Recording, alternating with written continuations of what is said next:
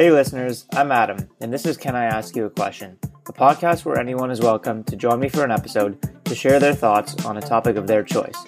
I'm looking forward to hearing new opinions and perspectives, and hopefully becoming a bit more open minded along the way.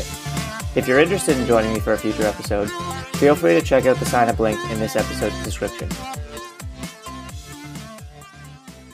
This episode is brought to you by the Everyday app. Technically, this is an ad, but the Everyday app has honestly been super helpful for me, and I wouldn't partner with a company if I didn't genuinely believe in the product. So, what does the app do? It basically helps you track your habits so that you can see your progress over time. There's a common business saying what gets measured gets managed. Like I said, it usually applies to businesses, keeping track of things like their sales and customer satisfaction but I think it's just as relevant for personal goals too.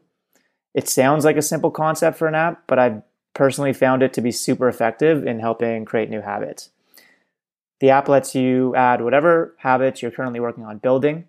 For me right now, some of those include reviewing my to do list each day uh, so that I stay on top of the things I want to get done. Another one is going to the gym. And another one is limiting my time on Twitter to five minutes a day. The app lets you add three habits for free, so you can see if you find it helpful. If you soon realize you want to track more than three habits, like I eventually did, the paid version lets you track unlimited habits and has other cool features, and it's pretty good value in my opinion. There's a link in the episode description that gets you 10% off. All right, let's jump into today's conversation. Let's do it. I just started the recording. Okay. Uh, all right, let's jump in. Okay. So the intro question, it'll probably we'll probably go into different directions a bit. Okay. But intro question is sort of around how do you find the balance between uh, the potential for false positives and false negatives? Initially, I was thinking in like the criminal justice system, but I feel like it could apply to like medical testing or anything. Mm, okay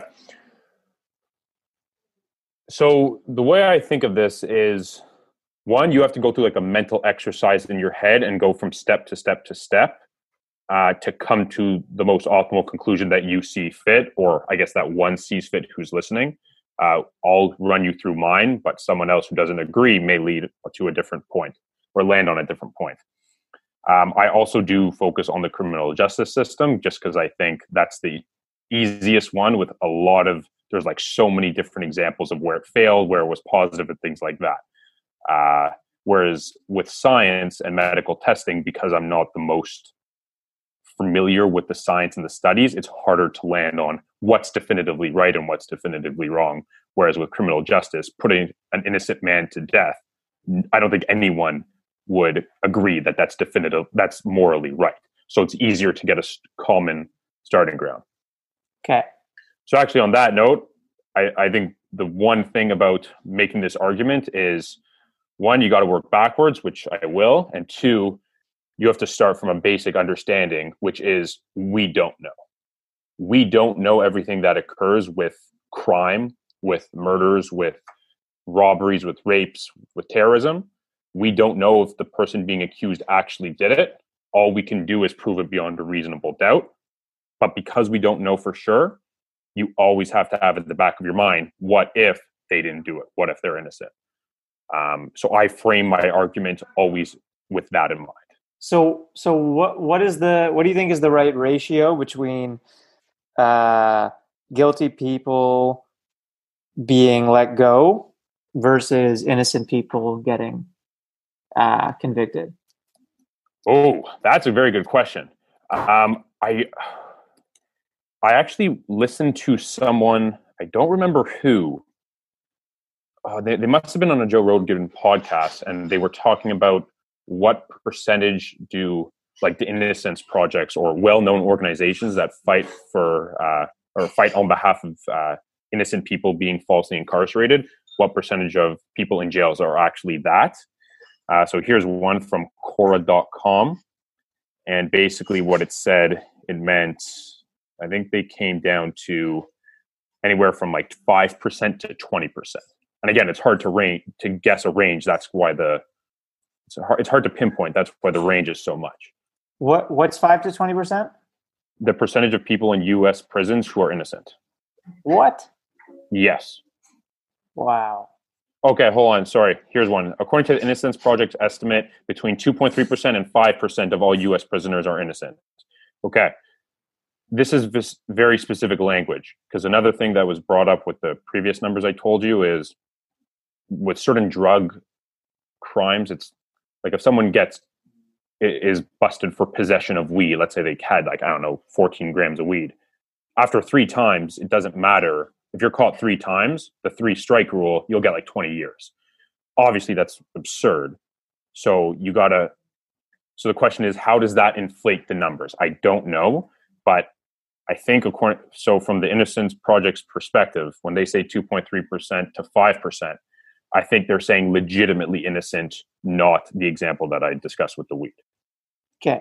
So okay, so on your on your first point, you were saying it's worse that an innocent person is put in jail than a guilty person getting for, uh, not not being found guilty, right? Yeah. So actually, I'll I'll bring up something I learned in high school. So I'm Jewish, and Jewish philosophers have debated this over time. And what they came down to is if you have if you have ten people, one is innocent, nine are murderers, and you we we know nine of them are murderers, one of them is innocent.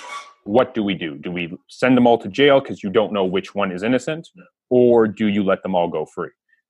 And what they came down to was you let them all go free. Because it's worse to punish someone for doing something they did not do, even than letting a bunch of people who are objectively bad go free and and and cause more harm to society. It's worse to society as a whole that that one innocent person who didn't do anything gets punished. Did did they talk about if if the ratio is higher, like 100 people, 99 are guilty, one's innocent, or 1,000 people, 999 are guilty, one's innocent, does it does it change at a certain point? I don't know. That's a good question, and I don't have an answer for you. Well, what's it what's it in your mind? So let let's say uh, we could have a whole conversation around the death penalty and whether or not it should exist. But let's yeah. let's say you're you're in a state where death penalty still exists. Yeah. What what what is that ratio? What do you feel like it has to be at least?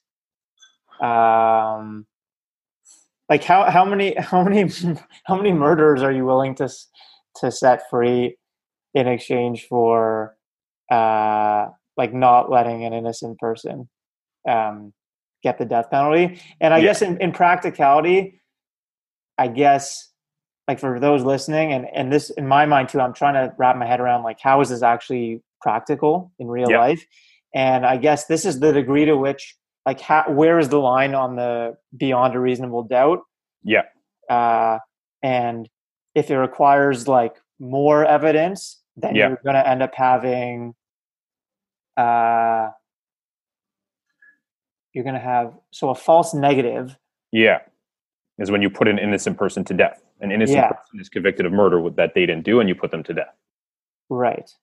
In principle, an infinite number of guilty people I would let go to prevent that one innocent person from being put to, get, to death. In principle, in principle. No, but we need in, in practicality. Like, how, how what should we do in the in the in in our criminal justice system? Because oh. because in to your point, if it's infinite, yeah, then we would never be able to send anyone to jail because we can you can make a case you can never know with 100% certainty yeah. that someone is guilty yeah but hold on a second i want to i want to sidestep the conversation and and touch upon the death the thing about death so let, let's distinguish let's say you have 999999 guilty people one innocent person yeah and, and we're only talking about death penalty i would not put all of those to death because i don't know which one is innocent I would say, you know what? Let's get rid of the death penalty and do jails. And this is actually one of the reasons that I personally am against the death penalty. Because there is never that certainty, I don't feel comfortable putting, with the risk of someone being innocent, I don't feel comfortable putting anyone to jail. I, I believe, I think this year, I don't remember what news media, but they said an innocent person in Alabama was, was going to be murdered this week or this month. So you, and this you is why I'm fundamentally opposed to the death penalty. You, you prefer jail to the death penalty because maybe later on evidence will come out that will prove that the person's innocent. Yes, and this Okay. at the very extreme prevents a false negative. So at the very extreme of putting someone to death, you prevent the false debt negative by putting an innocent person to death by just getting rid of the death penalty whatsoever. And that's why I am personally, as stated, I know some people say it's a different discussion, but I use the principle the same. I'm against the death penalty unilaterally across the board, even if for terrorism, because of this potential for false negative.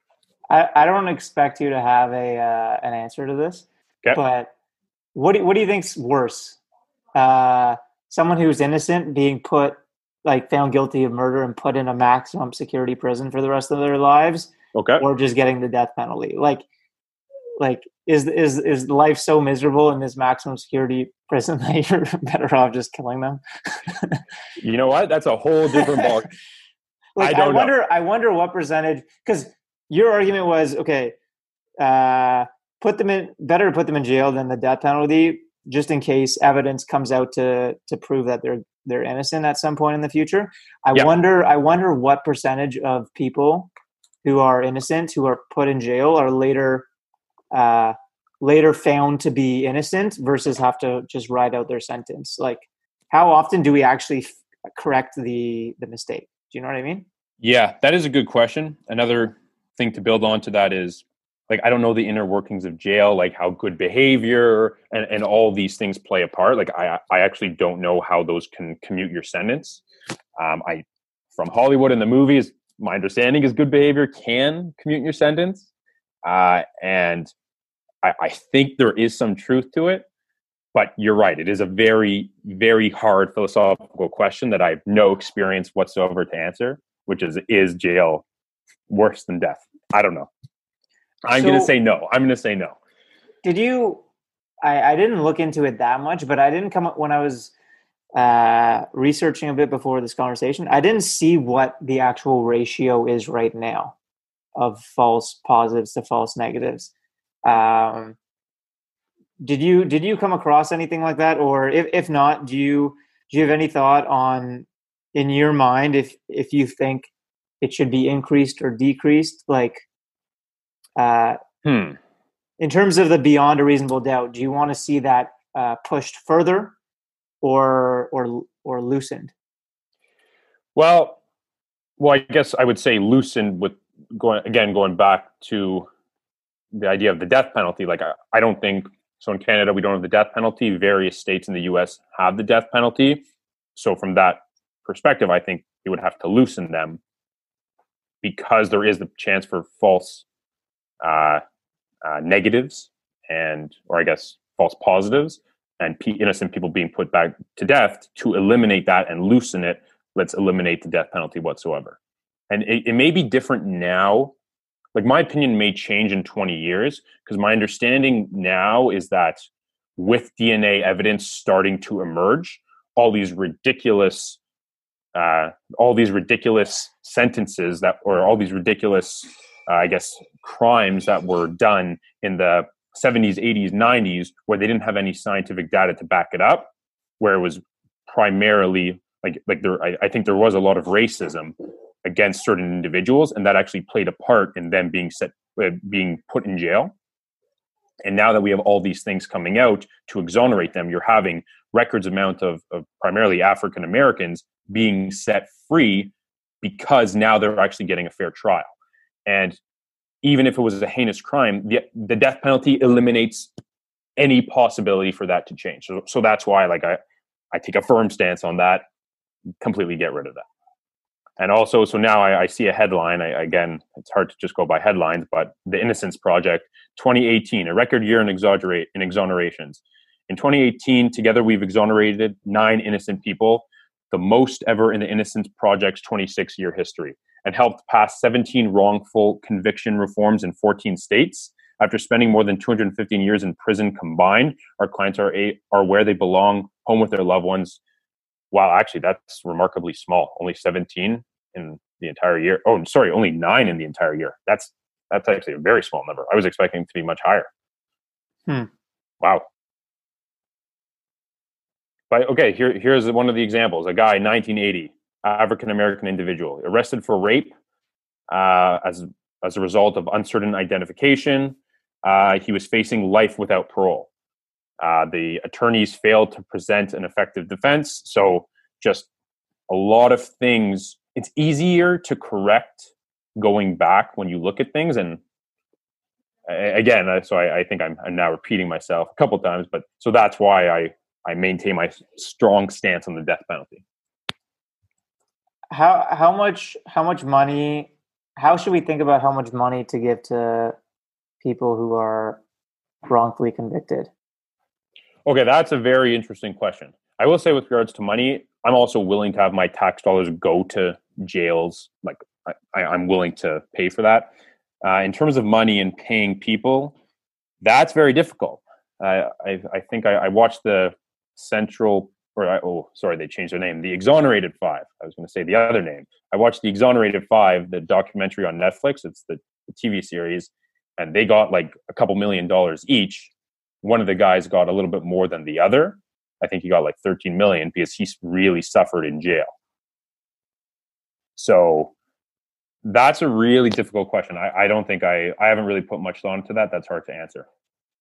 But hmm. so there's actually so there's one thing though I want to jump. So we talked about the most extreme form of punishment, which is death penalty, and I've stated my position on it. So if you agree with me, then let's move to the next level that's a little bit less extreme in terms of crime. I guess if you don't I guess if you don't agree with me and you're a listener, you have to figure out where you draw the line. But if we go to the next stage is I would say normal crimes, murder, stealing, rape, stuff like that, and policing.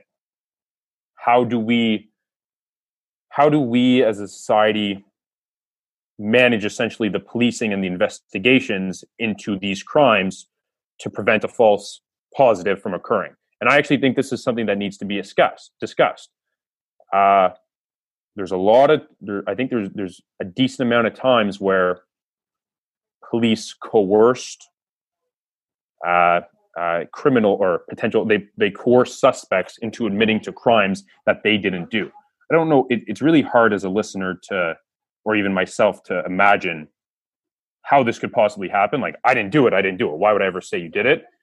But apparently, there's a lot of evidence out there that this just happens. People police strike bargains hey say what i want you to say and you'll get out of here you've been in this room for for 12 hours no food no water and you're just really hungry or thirsty like you can get into people's minds and again going back to the topic of conversation this can produce a false positive so this is another step where i draw my level if you have a bunch of innocent or a bunch of guilty people that we know that this method of interrogation works on them but we also know it works on innocent people to admit to crimes they didn't do, I will take the moral stance going against this form of interrogation.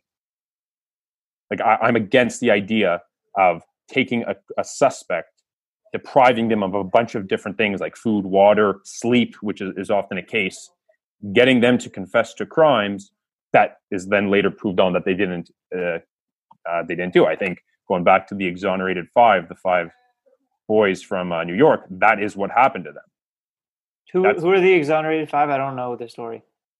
Uh, well, they're they were formerly known as the Central Park Five. Um, essentially, it was five teenagers. They were convicted of rape of a jogger, and they were given a plea deal. All of them pleaded guilty, uh, and then later on, I believe in 2014, the city of New York settled for $41 million. Wow. Uh, and pay, they released the boys and They're they paid innocent. them out. Yeah. yeah, exactly. They're innocent. So, and, and, the reason it came down to it was they were juveniles. Number one, one was actually charged as adult as an adult who was 16 years old. I don't think I'm in favor of that.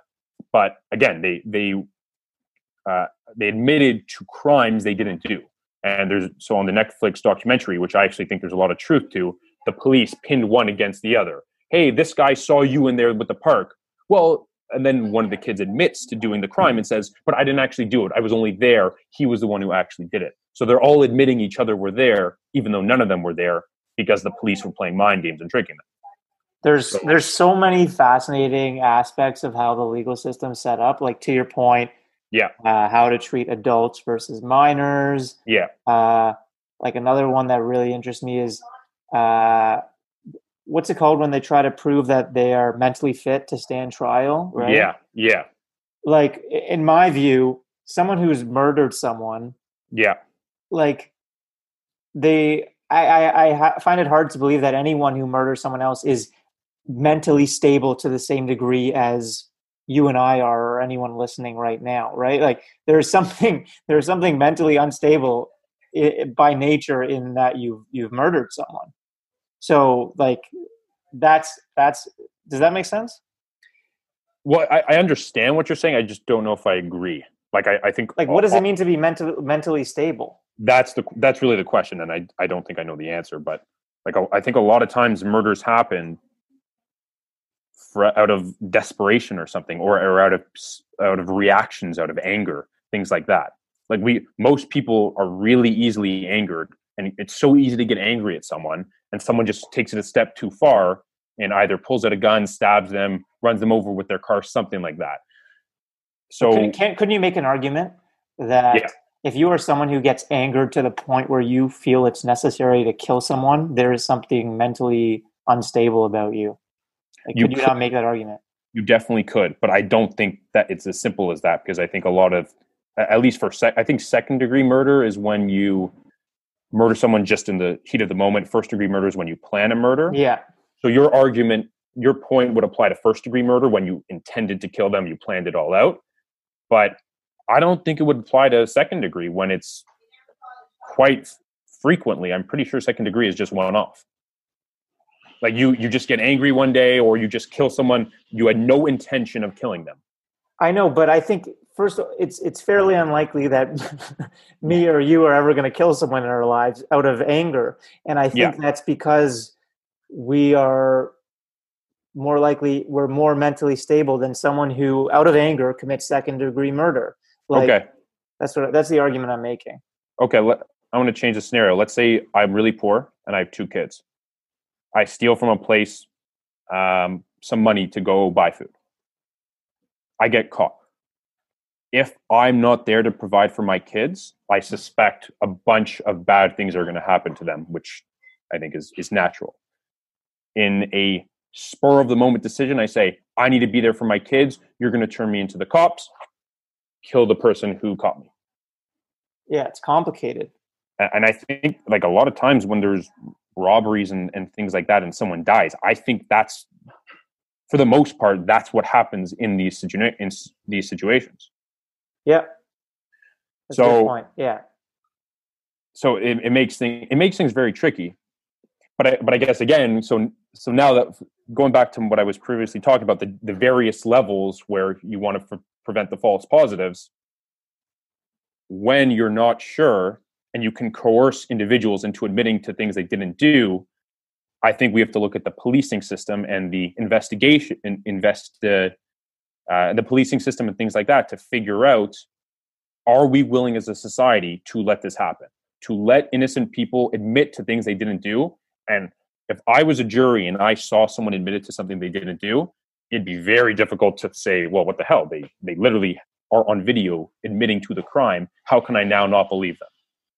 So I think we have to reevaluate that level of, of interrogation, let's say, to to see are we willing to have these false positives occur? And I actually think it's unacceptable. We should not allow this to happen. So I just searched up what percentage of certainty does beyond a reasonable doubt supposed to mean.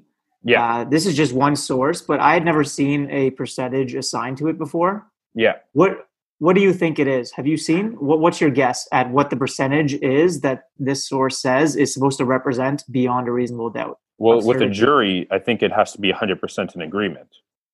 I thought a, a, an entire jury has to agree with the conviction in order for it to be a conviction. Whereas if at least one person doesn't think they're guilty, so wouldn't Possibly. Okay, fair. So first of all, I'm not sure about that, but even if that is the case, Aiden, Yeah. even even if every single person on the jury Yeah. says that they think they're guilty, yeah, each of those people might be 90% sure that they're gotcha. guilty. Sorry, yeah, So fair. I guess it's kind of complicated in the way that it happens.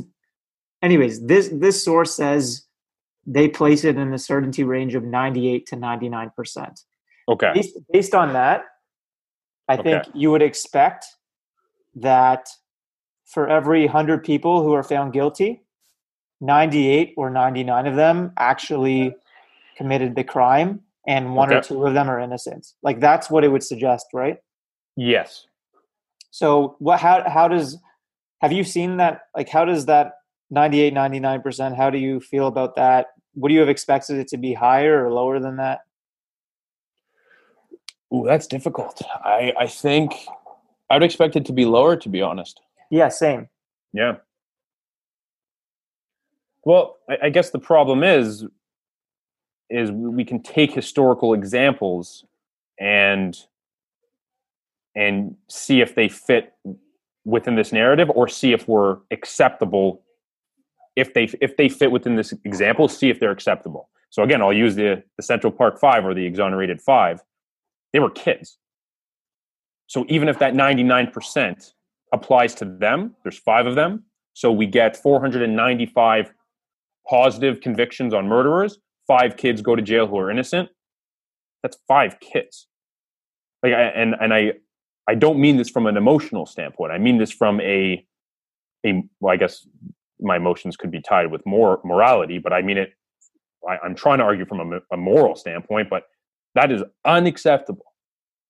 Five kids to go to jail, my perspective, is unacceptable, especially if they didn't do it. Because you're thinking about their lives being ruined ruined. Completely ruined. Completely but ruined. but you also have to think about if you want to reduce the chances Yeah.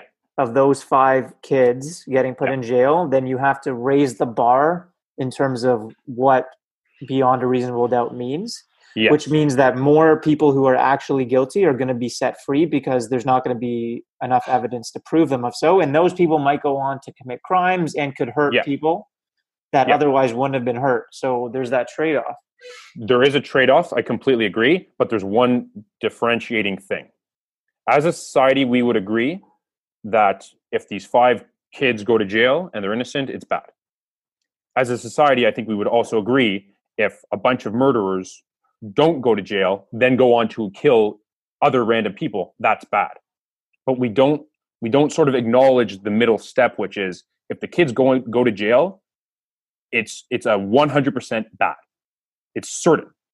If the murderers are set free, they may not necessarily murder. They may not necessarily commit a crime. I'm sure it's very likely that they commit a crime, but it's not 100%. So we're conflating two 100% in the trade off to things that are certain that I don't believe are. And, and I think that's really where you that's where the, the equation has to be changed. It's not either these kids go to jail or these people are released and kill a bunch of other people. It's the possibility that they kill, but the possibility actually dilutes the negative that comes from them not going to jail. If that makes sense. Yeah And, and so that dilutes the the level of bad that comes from not sending guilty people to jail, which then allows you to do a different trade-off calculation to, depending on where you find the appropriate trade-off. So you you're saying uh, if today two percent of people in if the wrongful conviction rate today is two percent, Yeah. you're saying maybe you you experiment with trying to decrease that to one percent or see Yeah. what happens when it increases to three percent and like you try to assess overall did things get better or worse and i guess Mhm. it's tough because there's just so many variables involved Yeah. But and because it's so tough, that's why I say you make certain rules that regardless of whether the person is guilty or innocent, you're willing to live by. So I guess going down a level to extreme, I'm willing to live by not having a terrorist as the worst example of a criminal killed because I'm not willing to let an innocent person killed. Let's completely get rid of that out of the equation so there's no possibility for it to occur with regards to policing and ethical and policing and ethical investigations, I think something has to be, I think there has to be an argument against coerced confessions, Yeah. hardcore interrogations that you deprive the suspect of sleep, you deprive them of food and water, that they it gets them to say things that they don't necessarily they, that they didn't do. Yeah. Again, it, it because it's so hard to figure out where what's right and what's wrong. As long as we set these these frameworks and these lines, you eliminate the possibility of that thing occurring. And even though I agree, sh- you may have criminals who definitely did do the crime because they have not been starved, because they have not been deprived of sleep or food or water. They may not then confess to committing the crime. Fine, but I'm willing to live with that. I'm curious, is your view the same on collateral damage? Your stance? That you, because That's a great question. if I was to carry over your stance, I think it would say that collateral damage is not acceptable under any circumstance. Okay, that's very difficult, and I see exact. I see what you're doing, and I, I think that's a, great thing to do. But like, try to make that that parallel. The only difference is, I do think a government has a responsibility to its own citizens more so than it has responsibility to citizens of another country. The United States government has more of a responsibility to protect the rights and freedoms of American citizens than another country's citizens. I'm not advocating go crazy with collateral damage. I'm just saying you have to take more. A government has to be more diligent with its own citizens. Why That's is that? idea. Why is that? Well, I oh why? Well, I guess because the, the citizens make up the government. The citizens are the ones who make up the government, at least in democracy. The government may say, like I, I guess the U.S. Army is in uh, Iraq or Afghanistan. I don't know the most of what's going on, but uh, the U.S. Army is in Iraq and Afghanistan. I'm sure they're not happy with the locals having AK-47s.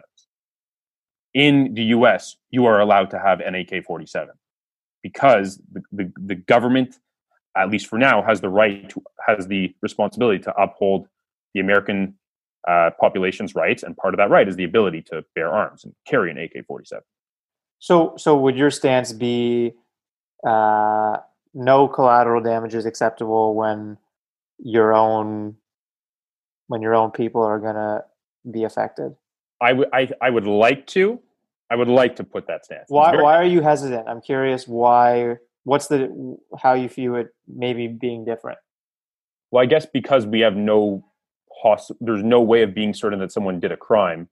If I were to take it to that extreme, then you would have no no one in jails basically, and like no one would be convicted of crimes to guarantee that there is zero collateral damage whatsoever. So I think that do you see what I'm saying? Like to completely eliminate the possibility for someone being convicted of a crime who is innocent. no. But you said you're you can live with someone being wrongfully convicted. You just don't want the death penalty. So you you can live with them being put in jail wrongfully. which makes sense because in Yeah. practicality otherwise no one's ever going to get sent to jail It- well, exactly that. Yeah. Yeah. so i was going to say on the collateral damage piece because you you make the hard stance on stance on the death penalty Yeah. and i guess when i say collateral damage i mean deaths like ones Yeah. where you are positive Yeah. that whatever action you're going to take to take out an enemy or a terrorist or something it's going to result in the death of one of your people Yeah.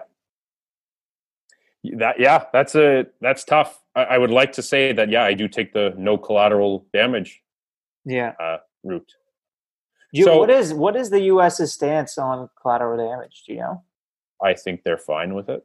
I I think well, I think every I think every government tries to minimize it, but you can't eliminate it. I think the objective is to minimize it. But well, you could, you could, right? You But you could just just, say we, we we will not allow any collateral damage. You could take that stance.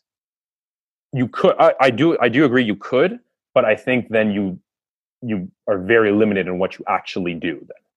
Yeah, like I I think you could do almost nothing to to guarantee that you do not have any collateral damage.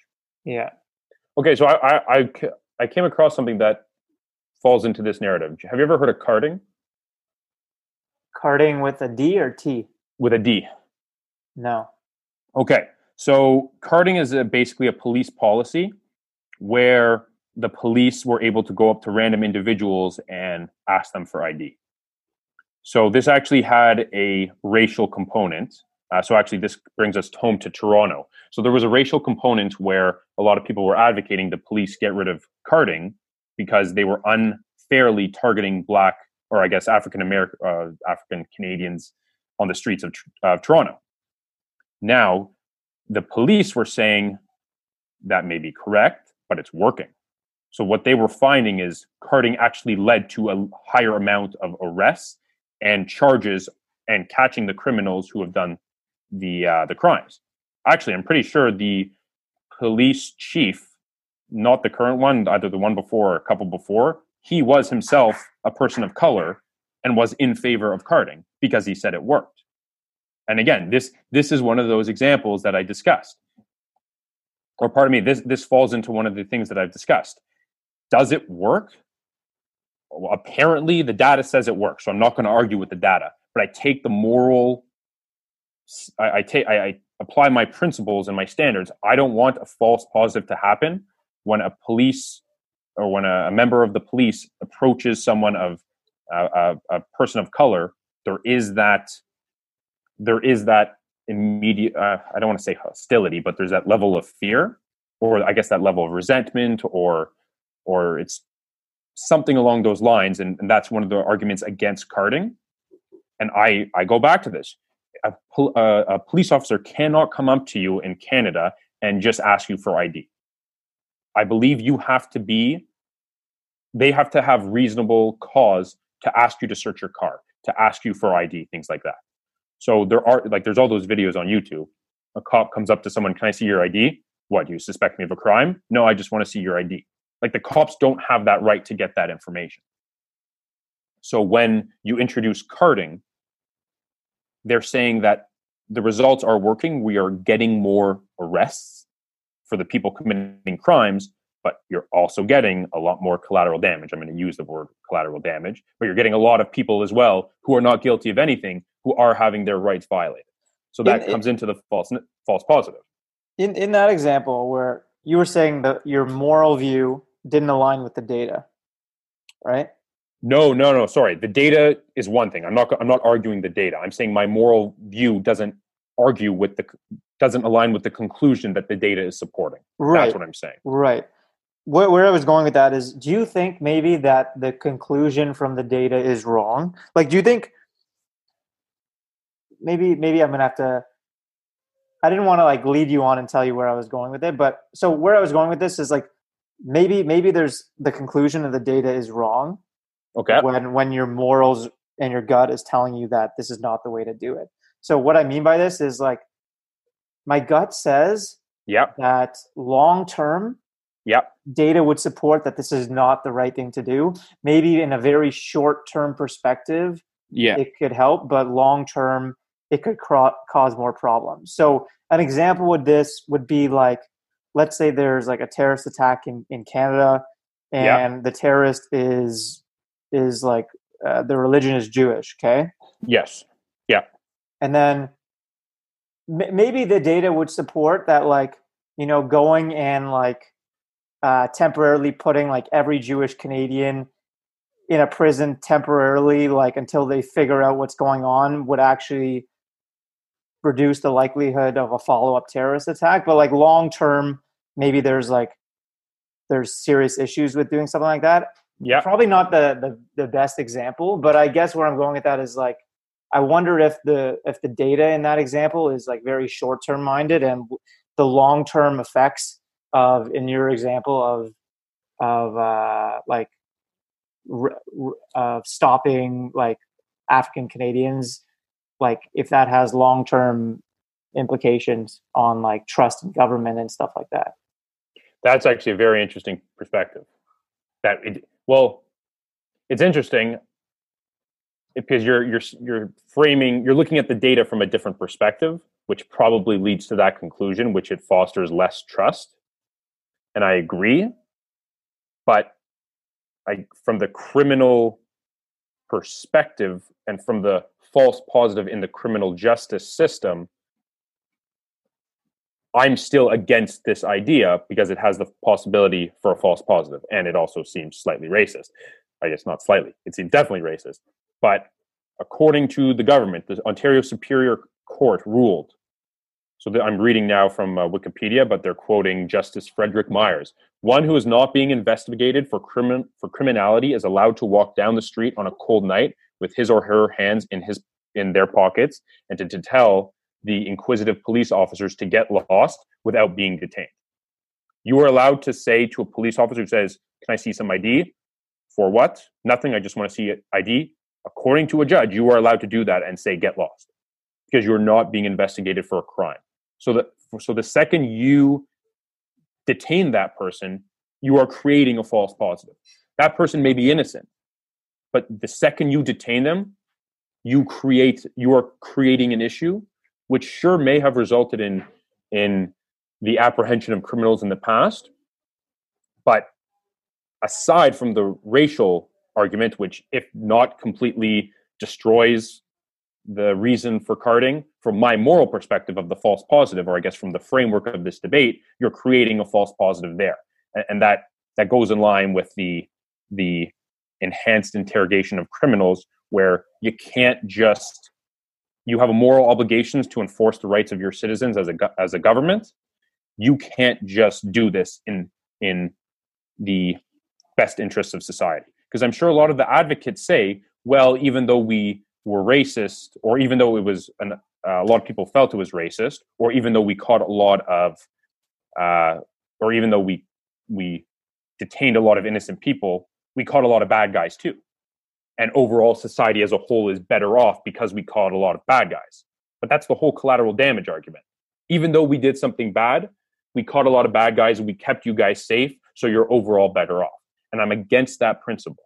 They still have to have laws and rules and frameworks that make sure they don't they don't foster and create these false positives. So this is a, a similar example to that. Hmm.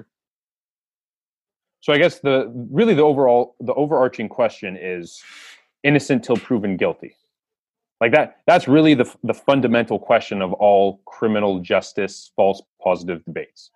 You can go and claim anyone did X, anyone uh, stole from me, anyone raped me, anyone killed me, or killed someone I know. Like you can claim these arguments, but it's on you to produce the evidence. If you are unable to, that person is innocent.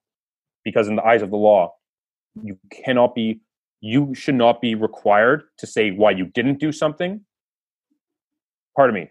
In the eyes of the law if there's two people an accuser and someone being accused it's on the in the the burden of proof is on the accuser to say why that person did it it's not on the person accused to say why i didn't do it it's, a, it's really hard to say i didn't do this because of x y and z and that's yeah. that's another framework that we set in motion for our criminal justice system to prevent the false positives. That's probably the biggest one out of everything. The biggest way to prevent the false positives, you are innocent till proven guilty. You are unable to be charged of a crime, even if you did it, unless you, they can prove that you did it. Hmm. I uh, my head is now stuck on on the piece you said around like your moral your morals not aligning with the conclusions of the data. And with I, with the short term conclusions of the data with with that specific conclusion. Yeah and I, i'm just wondering if like if that's if that can always be trusted as a guide is like essentially your gut around what the moral thing is. If, yeah. if the conclusion of the data doesn't doesn't align with it like is there always something wrong with with the data or or is your like moral view wrong? So uh, another example would be like okay utilitarianism yeah. uh, the the view that like you do the action that maximizes the most like benefit overall for everyone. Yeah. Okay? So like an example that i've heard like i like utilitarianism like that view. Yeah. um, an argument against it is they they give this example where like you're a doctor and there's five people who need like a life saving need an organ to save their yeah. life yeah. And all five need a different organ. Yeah. You have someone else in the hospital who's healthy. Yeah. And they've come in for like, I don't know, to get their wisdom teeth out or something like that. Yeah. And you, you could like, you could take their organs to save the other five people. Yeah. Anyways, the, the argument they say like, this is clearly a flaw in utilitarianism because utilitarianism would say, "Oh, you're going to save the five people, so you should do this. You should kill the the person." Yeah. And obviously, our moral says there's something like very wrong with you can't do that, right? Our morals, our gut says you can't do that. And yeah. I guess what I'm saying is, I think, I think our gut is right because I think our gut is tapping into some long-term conclusions of the data that it's missing. So, for example, like if that was ever discovered, if that was ever discovered that a doctor did that, yeah, I, I would never go to the hospital. Like, yeah. and that would have longer-term real implications on people's health and stuff like that. I don't know if that does that does that make sense. Like that, that makes sense. That no, that completely makes sense. And and actually, a similar thing happens here. You can actually make a similar parallel to this whole idea of when you when a bunch of people are sent to jail and a very small percentage of them are innocent? Yeah.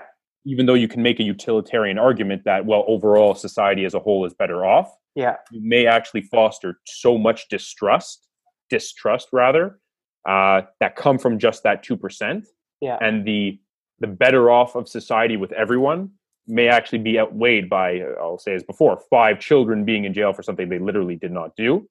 That you come the the data over long term goes against this. So huh. so that's actually reasonable, but yeah.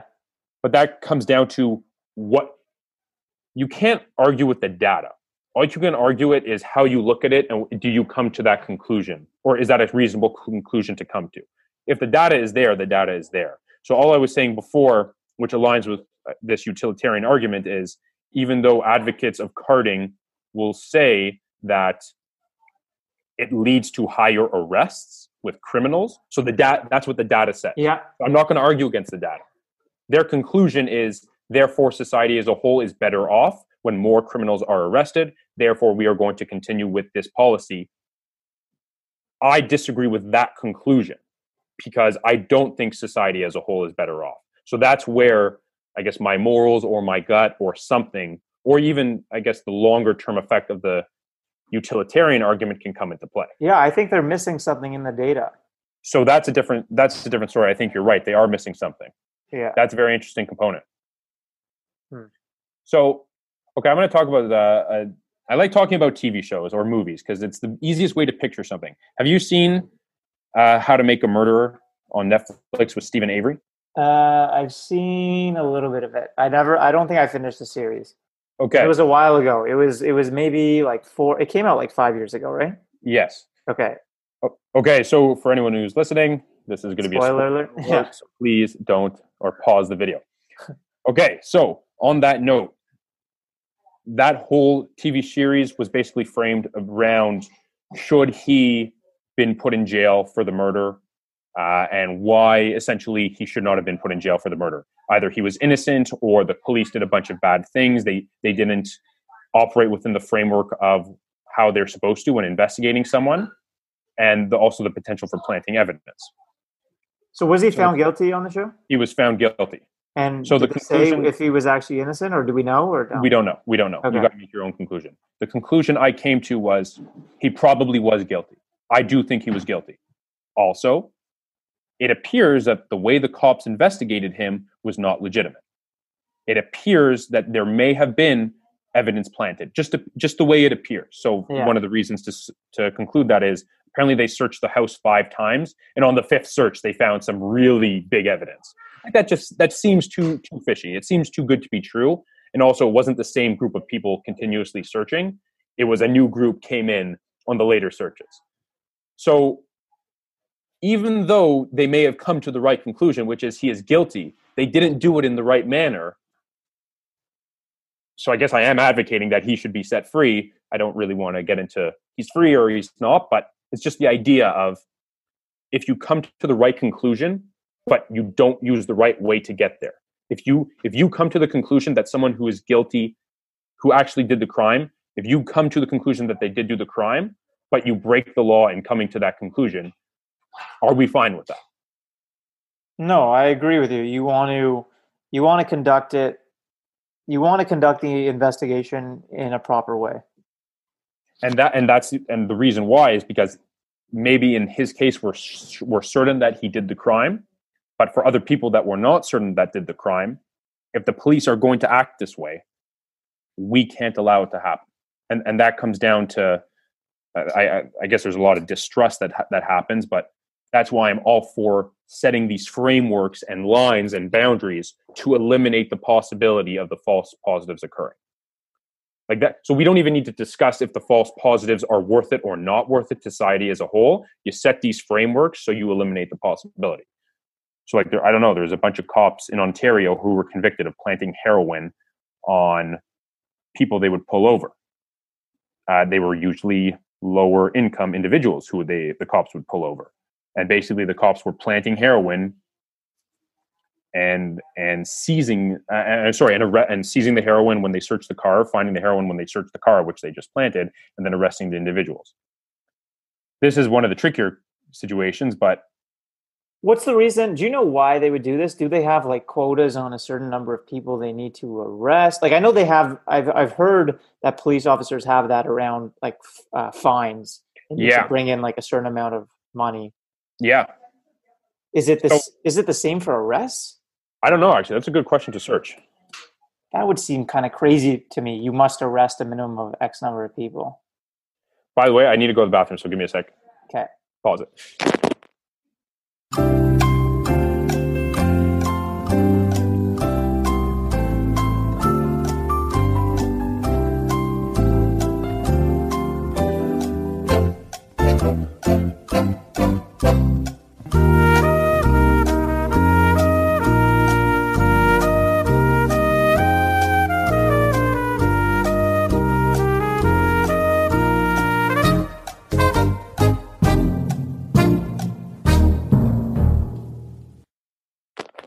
sorry okay No worries. So I looked it up. So uh, unclear. It sounds like there aren't any actual quotas per se, yeah but that definitely in terms of uh, tickets, like speeding tickets, cops feel pressure uh, when when all the when other cops are bringing in more money for their department.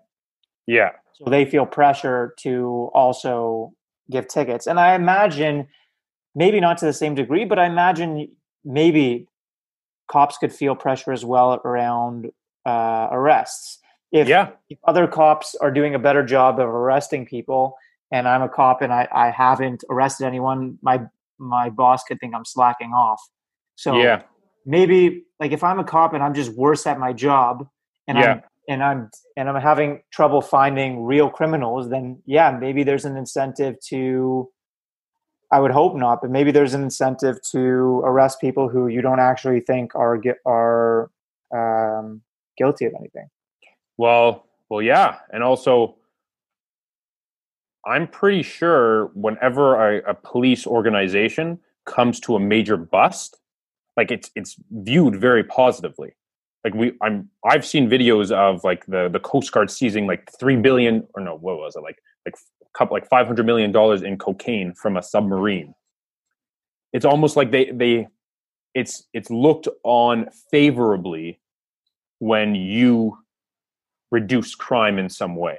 So I would imagine these police officers who were uh, busting people for heroin when they were actually planting it, they were not only uh, pulling someone over for a speeding ticket or something and finding this, but I, don't- I don't. I think they had something to gain from gain from it.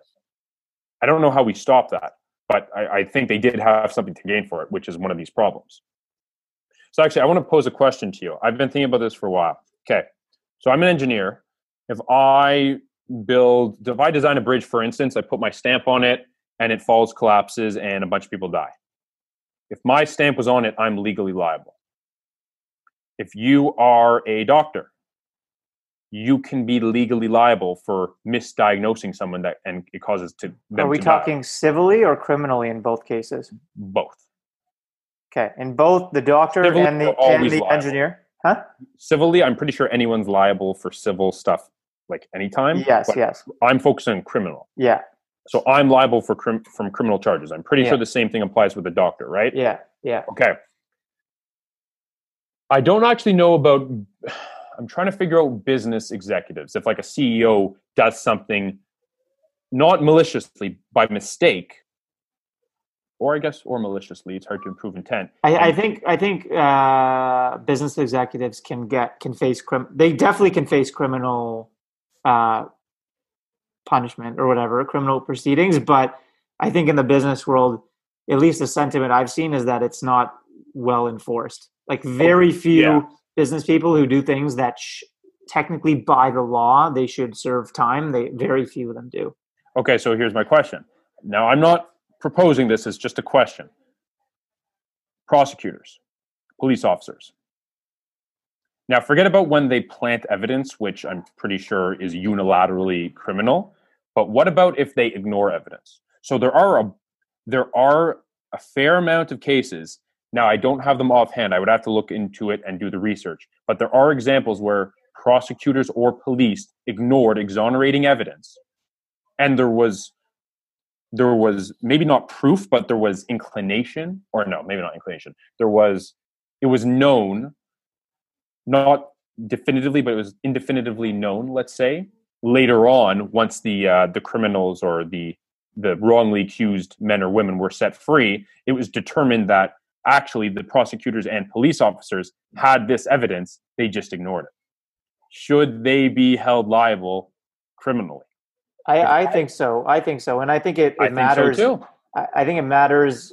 Intent matters. So was Yeah. it negligence or intent? And Well, and- what if it is? Well, let's talk about negligent. I- If it was intent, mind you, it's hard to prove intent. But if it was intent, I think more people would say, "Well, yeah, of course they should be held criminally." Let's go about negligent. That's what I'm curious about. Again, if I build a bridge and it collapses and people die, I'm held criminally responsible. If I'm a doctor and I misdiagnose someone, they take the wrong treatment and they die, they are held criminally responsible. If a prosecutor indirectly has a piece of exonerating evidence in their files, they ignore it, someone goes to jail for 30 years, or someone is put on death for the death penalty, and it comes out later because they were negligent, should they be criminally responsible? so we could- we could probably have like a long conversation around negligence. My I know that so you can you can get manslaughter, right, which is negligence, which is about Yep. negligence and no intent. Yeah. Uh, which which makes sense to me because you could be I think I think um while negligence like in, in the manslaughter example, you might Yeah. not have intended to to hit someone and run them over Yeah, but you did make the decision to be on your phone, yeah, for example, which led to it. So I think it makes sense that there's some criminal responsibility there. And I if it's if it's in the same way in this example with with a prosecutor somewhere where they, you know, I I I don't know. It's it's tough, right? Because uh, to It's your tough. point, intent and negligence can be intertwined, kind of. Like it's Yeah. not it's not black or white. There's kind of like an, uh, a spectrum of intent. Well, well, you're right because you you may have exonerating evidence that could that could lead to the exoneration of someone, but you may not see it that way. And I don't think you you may not be a prosecutor may not be doing or seeing the evidence in that way for malicious reasons. They just may not see it that way. They have confirmation bias. They say a bunch of puzzle pieces pieces match. Just because this one piece doesn't match, it doesn't matter. I have a bunch of other pieces that match. So you're right; it's very difficult. But but I, I do think it's an idea that we have to entertain. Yeah. Because And I imagine, I imagine that some, well, definitely police officers have gone to jail for poorly handling things. Uh, maybe not as often as the public would would like yeah, in some cases, but it, it's definitely it definitely happens, and uh, I imagine it's happened also with prosecutors. Yeah. So here's an article from there's Express UK or the Grio. It talks about again the, the Central Park Five. Um, so the question is the Central Park Five case, where the racist cops and prosecutors are now, and they still maintain their. So the the the sub headline says they still maintain their stance despite being proven wrong. Um, the the prosecutor, the the woman, her name was Linda something she wrote an article into one of the newspaper papers still asserting that the kids were guilty maybe not of one crime but of a different crime uh, Linda Fairstein, that's her name. Linda Fairstein, Manhattan DA, sex crimes unit head. So uh, basically, she ran the whole division. Uh, never. So I, I, I guess the question is, should she be? So the, the the taxpayers of New York had to pay like 44 or 45 million dollars or I guess the city of New York, but through the taxpayers, had to pay $45 million to these people, to the Central Park Five or exonerated five for being uh, wrongfully convicted. Should this prosecutor be, how, or should she, and if she should, how does she get punished or play a part in the 45 million going out, or, or does she lose her license? Like, is there a way where we can come to a compromise that everyone's on board with, or that is reasonable? Yeah, I mean, like I'm not a, I'm not an expert on the law.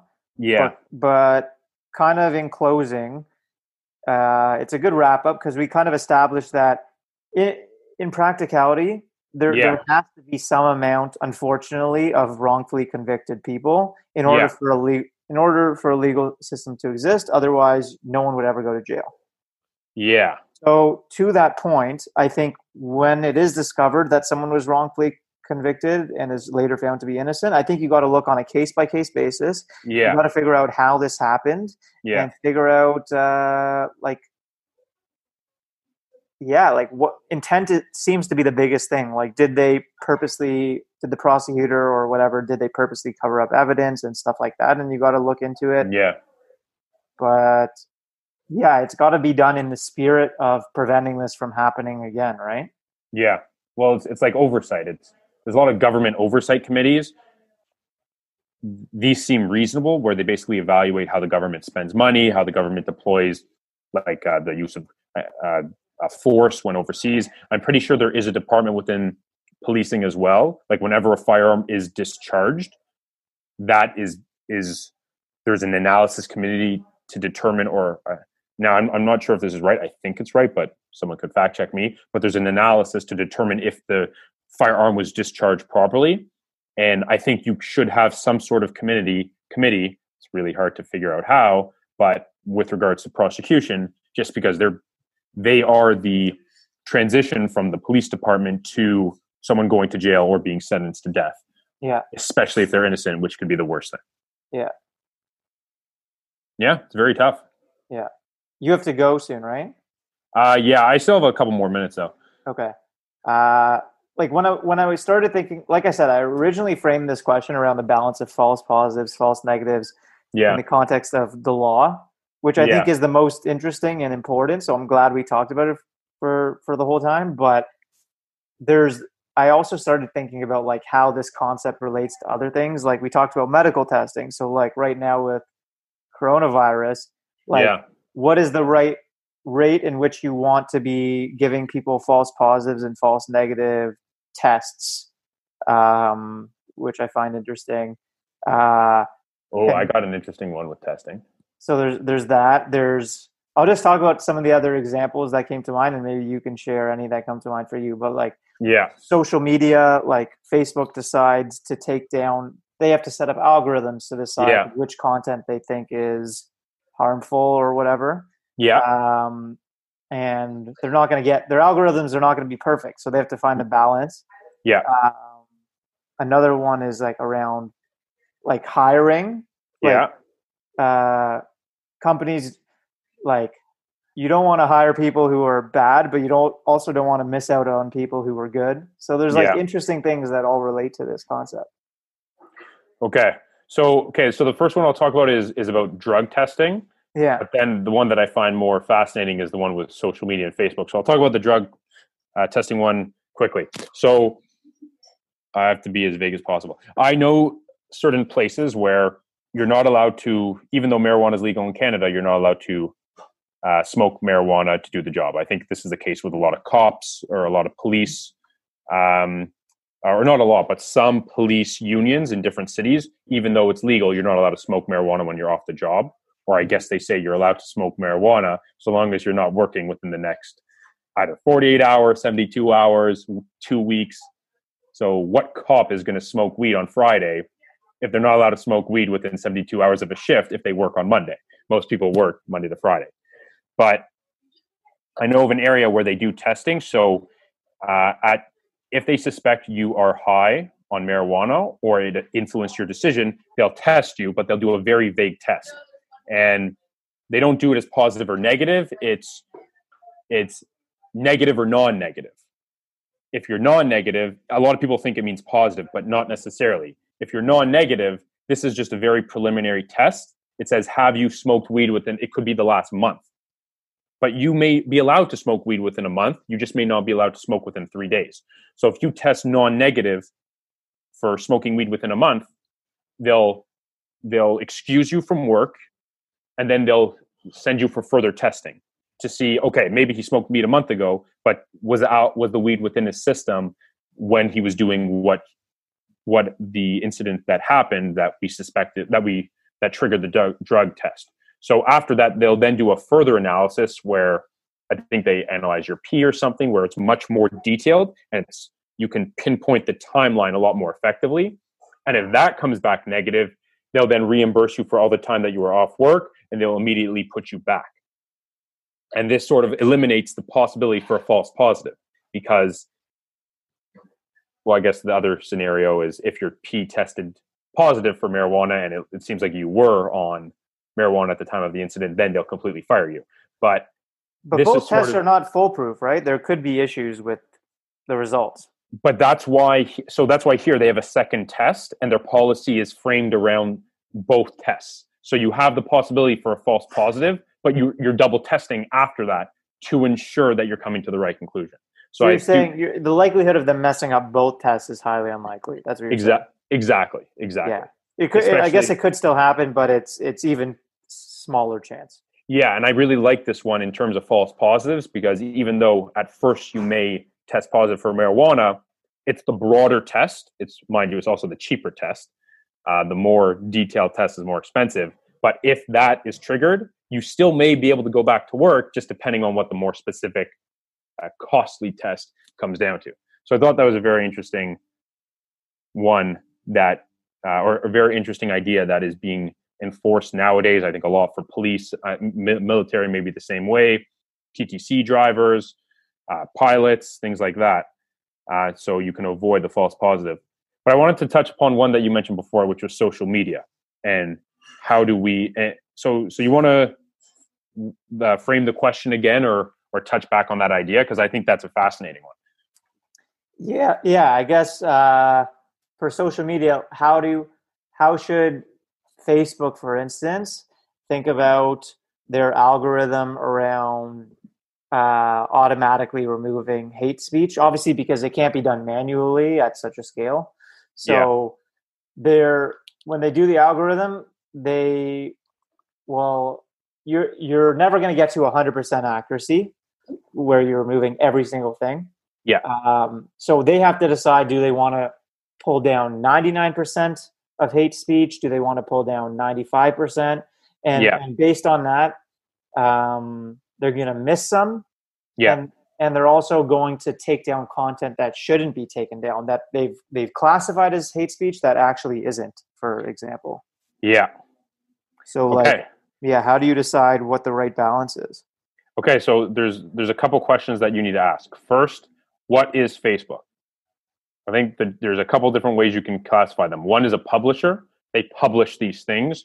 Or one is a platform. They don't publish anything. Individuals take responsibility for their own posts.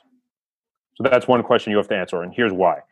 A newspaper is not a platform, a newspaper is a publisher. If I write a letter to the editor piece and I call for something illegal, for instance, I call for the murder of someone I don't like. If the newspaper writes this, the newspaper is now legally responsible. I think I may also be responsible, but the le- newspaper is also responsible because they are a publisher. Is Facebook a publisher? or is it a platform?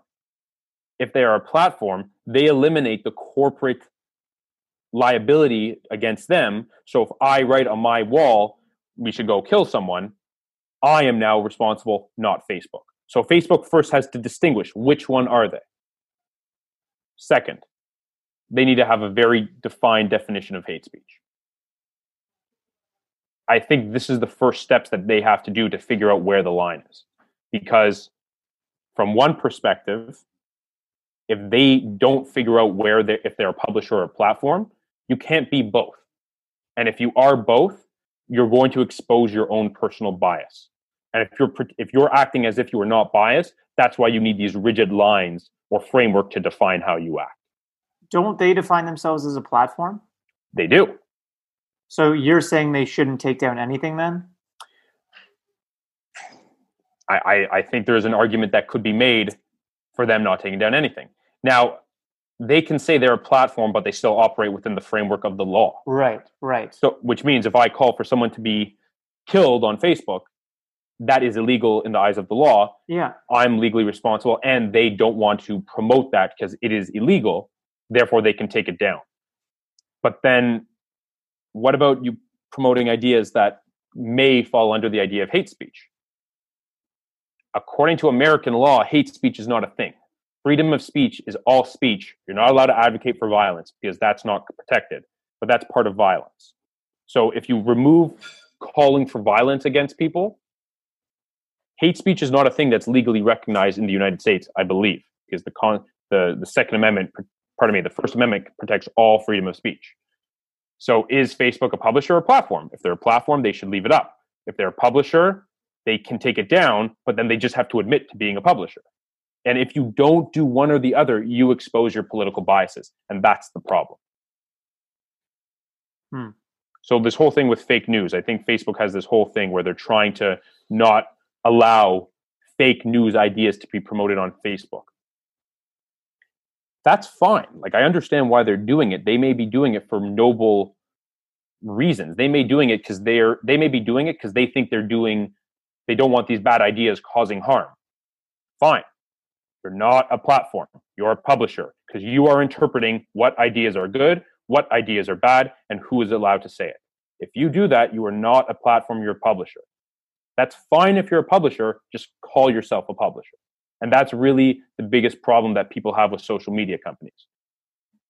When you when you say these terms platform versus publisher, are these clear things in US law that they say you must act differently if you're a platform or a republic because i get the concept you're talking about but like the, the concept makes perfect sense i'm just wondering like are do you legally treat them differently or did someone make up these concepts outside of the law i think they're i think these ideas are be are coming into law okay i don't think they're in there yet because i don't think american law has caught up to social media companies so there's always that there's that famous I think Mark Zuckerberg went and did an interview on Capitol Hill, and all the people interviewing him had literally no idea what the hell is going on with Facebook. It was remarkable. But I think this is really the question that has to be asked. With newspapers, there's no question. If a newspaper set, calls for something illegal, the newspaper is liable. If I call for it illegal on Facebook, though, who's liable? If I'm liable, Facebook doesn't need to take it down. The threat of law is already built into the system. And that's the problem that a lot of people have with Facebook, YouTube, Twitter. So I think I think Jack Dorsey said, the CEO of Twitter, he said, or actually, for, let's let's talk about Mark Zuckerberg on Facebook. He said he was going to allow fake news because there was I think there was a video of Nancy Pelosi, the leader of the House Democrats for in the U.S. There's a leader of her like misspeaking, and the video implies that she's ill or something, and it was obviously doctored. Of course, it was doctored. But a lot of people were saying it's not factually correct. Facebook has to take it down because it's leading to bad ideas. And Mark Zuckerberg said, no, we are a platform. We are not a publisher. Therefore, we are not going to take it down. So and I wonder why don't they why don't they uh and we may have talked about this. I definitely talked about this with other friends. Why don't they create a mechanism just so you can like or comment on a post asking like like comment uh, agree with or something something that indicates the percentage of people who have seen this that think this is accurate uh, that's very interesting that's a really good idea because because then they can be like hey we're not we're not making a decision to take it down. We're letting the community speak. And the community says it says on it 98% of people think this is fake or something like that. Okay. Problem. What happens when that it says that on real things? You're now convincing the public that a real thing is fake because 98% of people disagree.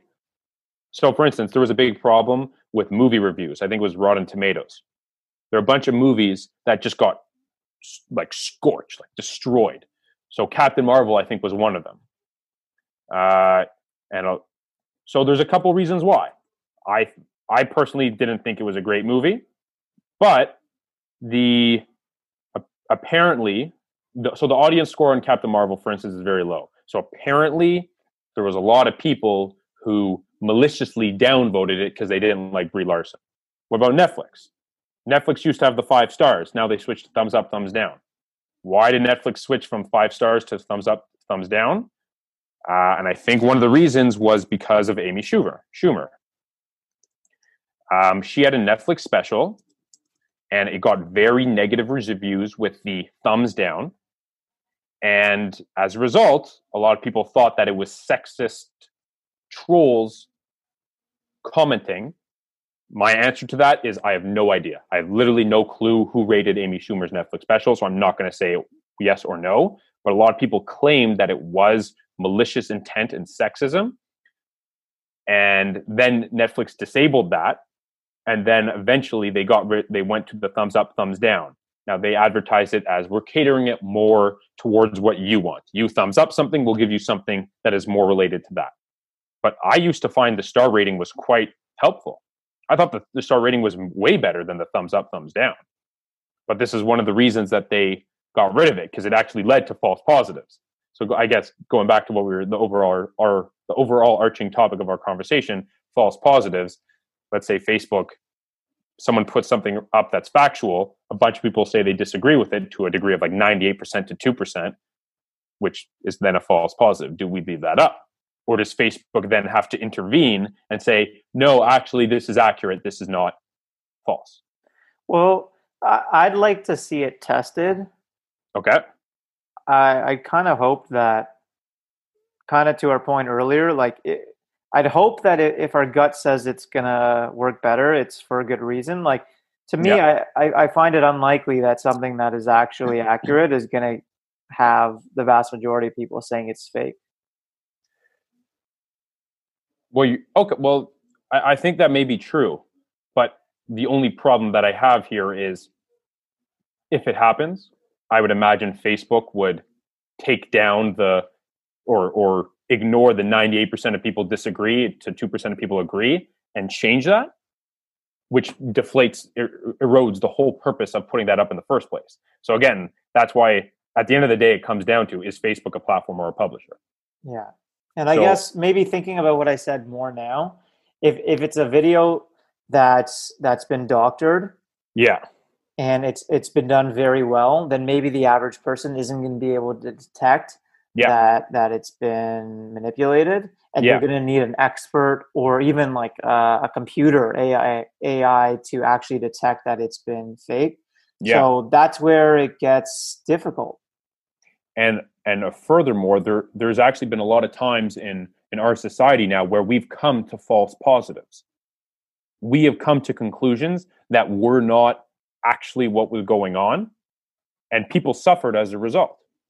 So this one's more political, but what about those kids from that uh, what was that school covington high school in the us there were a bunch of uh, i think they were trump supporter kids from a high school who went to capitol hill for one of the pro-life rallies now regardless of what you or i guess myself or any listener thinks about that whether you think they're terrible or not i'm not going to assume their motive they're they're like high school kids like, don't I don't think what, what was the false positive in that? Case? So essentially, there's a video of them surrounding a native um, a Native American, and he's banging on his drums, and they're like yelling their school chant. So everyone started tweeting out, "Oh, this is ridiculous! These kids intimidating this intimidated this man. Uh, look at them." I think Kathy Griffin, a comedian, requested their information to dox them.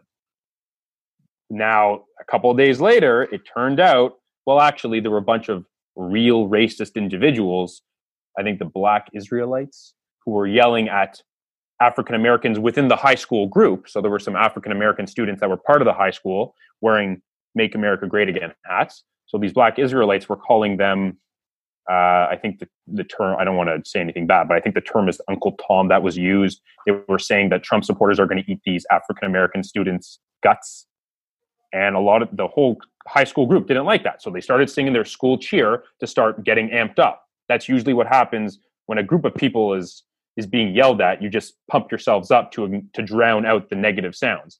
And then this Native American individual with his drum actually went into their circle. They didn't surround him; he went into their circle. And there's video evidence of him walking up, banging the drum. And a lot of news media organizations, a couple of days later, admitted they said, "Hey, sorry, we got this wrong." I think the like the View, which has definitely not been in favor of Donald Trump, came out and said, "Hey, uh, yeah, we we got this wrong. We messed up." Like Joy Behar, Whoopi Goldberg, on all these people. So that again, that comes down to the false positives, which is sometimes even if something that is not true supports your narrative, you may be willing to believe it, even when the truth comes later to go against that. And what are these social media companies willing to do? Yeah. If someone posted out that these kids are all racist. Look at them intimidating this African American man. So what we know now, that's objectively false. But I didn't realize I didn't I, I saw the video like yeah. when it happened. Yeah. But I didn't know that it was investigated so much. Like I'm looking at the Wikipedia page now for it. It's so long. There's 124 sources on it. Exactly. But yeah, Facebook they have a hard job. It's not it's not easy and that's why I think the simple truth to because it's so difficult, I think the answer should be you're a platform, you operate under the guides of American law, which is you are not allowed to call for violence because that's calling for violence is one step removed from violence and that's already illegal. But after that, it's fine. That unfortunately that ha- like because it's such a hard job, if you want to maintain maintain that you are not biased, you need to be very rigid with your guidelines. You, and you also almost have to have no guidelines. A lot of people on YouTube say YouTube is quite biased against conservatives. Uh, and so the hard part, the hard part is when when you know a foreign country interferes and it influences an election potentially. Yeah, I don't know if this has been confirmed. I, I don't even know where it's at, but you know, um, like like what what duty does facebook have to prevent foreign countries from interfering in the election by spreading fake news okay so first question is election interference bad? That's the first question you have to ask. Is it bad? I think i think deliberately spreading fake news is bad. Okay what about so misleading people is bad. What about interference but not through fake news but just interference? I mean, if you're, I think intent matters. Okay. Right. So, like, if if a democracy like the U.S. is interfering in a dictatorship to try to uh, improve the quality of life for their citizens, I think yeah. there's a strong argument to say that's a good thing. When it's okay. the other way around, and a country that's more of a dictatorship is trying to wreak havoc on the world or something, like okay. that's that's a problem, I think. Okay, I'm going to play devil's advocate. Now, I want to say this for listeners. I am not supporting this position. I'm just playing devil's advocate. Now, Russia in, uh, interference in the U.S. election. I'm pretty sure the evidence came out that they were actually just doing it to cause havoc, not per, uh, picking a particular side, and they were just doing it to cause havoc. However, let's say they were doing it to support Donald Trump or Hillary Clinton. Let's say they were doing that deliberately because they didn't want sanctions on their country. Now, again, I'm not saying it's good. I'm not supporting it, but I can, I can use, I can, I can go for step by step by step. Russia does not like the sanctions on its people. It, uh, uh, mind you, I know Putin is not your normal democratically elected leader to say that, and I have a smile on my face. But I can, you can understand that idea of they think one leader will be less strict on them than the other, and that is going to benefit their people. Therefore, it's in their people's best interest. No, I get why Ru- I get why Russia would do it. Yeah, Okay, I have, I have a better question about election interference. Okay. Um, my opinion about election interference and my opinion about fake news is that no one really cares. You only care if the other side does it. So, we in Canada had an election uh, last year. Justin Trudeau won. In the election season, Greta Thunberg, a 16 year old climate activist, went to Alberta to campaign on behalf of the Liberals. I like I, I don't a lot of people say this is good that's fine because for anyone listening who doesn't know alberta is where the canadian oil and gas industry is. Greta thunberg is quite evidently against oil and gas. So she went to alberta to campaign for the liberals and urge people to not vote for the conservatives who would be in favor of oil and gas. I view this as election interference. I'm not saying it's bad. I'm not also saying it's good, but I'm just saying that it is election interference. She is coming in an election cycle, not going to every single spot in the in the uh, country, going to the the one area that is only going to be conservative to advocate for the opposite parties. Without a doubt, that's election interference. Barack Obama endor- endorsed Justin Trudeau. Without a doubt, that's ele- an election interference. I'm not saying it's bad. I'm just saying it's interference. So again, if you want, if people want to call out election interference, my argument is that you really don't care. You only care if the other side does it. So th- this sort of falls into that because no one was really saying election interference, election interference, election interference. They were just saying, "Oh, she's advocating good good causes." So I, I agree with you that she's trying to influence the election in that example. Yeah. Um, so isn't to me isn't the issue if you're trying to promote fake news and deceive people? That is very subjective. So she was advocating against the Canadian oil and gas industry because, in her perspective, it's wrong. In my perspective, oil and gas isn't great, but we Canada has the best environmental and safety standards, or if not the best, one of the top countries with environmental and safety standards across the world. If you're going to make oil and gas, do it here so the country can benefit from it rather than somewhere else where there's no environmental regulation whatsoever. That that's a different perspective that she doesn't hold.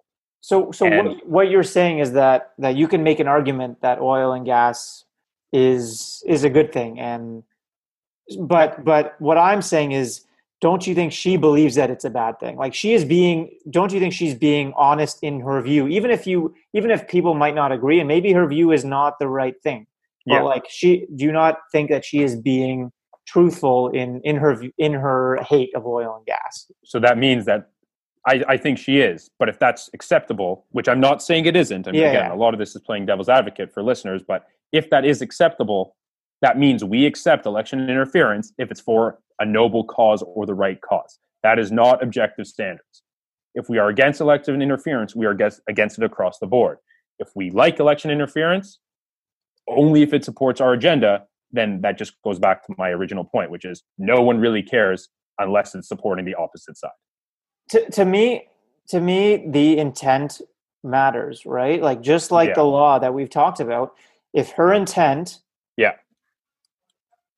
like sh- and and like the, what is she, she i think she's being truthful in like her she honestly doesn't believe oil and gas is good Yeah. so versus if if the russian government interferes and they are pretending not to be involved and they've stated they've at least from what i've heard they've claimed that they did not interfere Yeah. and then like i said I, I do- I should know but i don't know if it's confirmed but i've seen Yeah. some strong evidence that they actually did were involved or or have Yeah. lied Yeah. they have a history of lying so like i think that matters i think that that plays a, a role Okay, I want to be devil advocate further.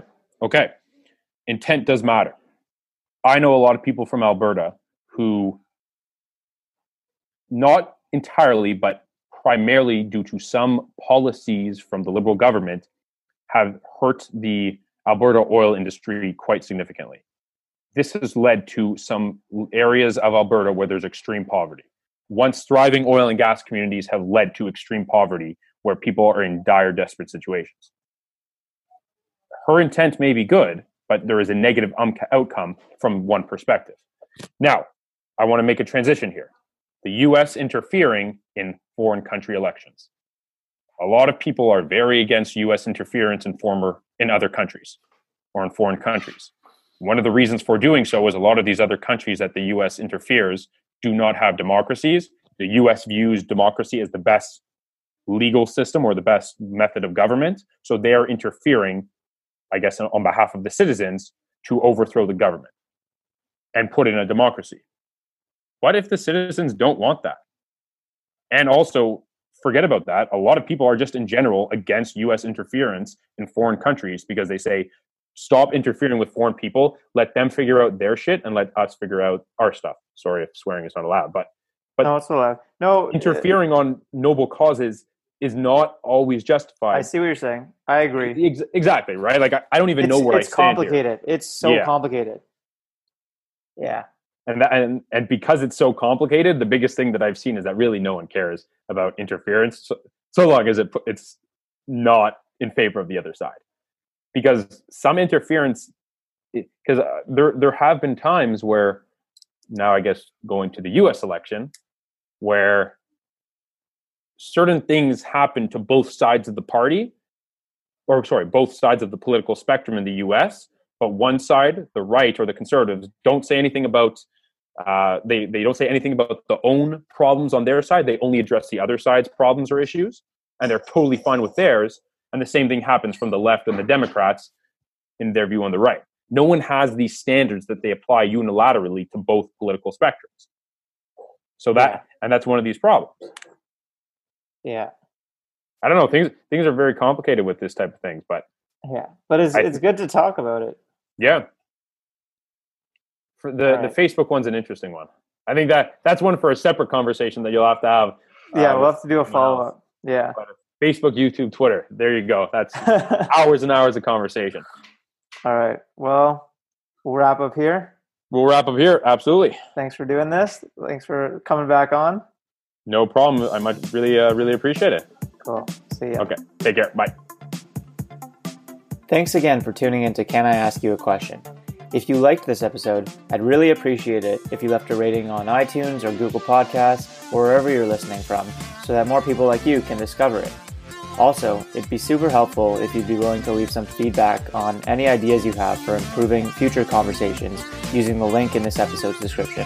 Thanks again and see you next time.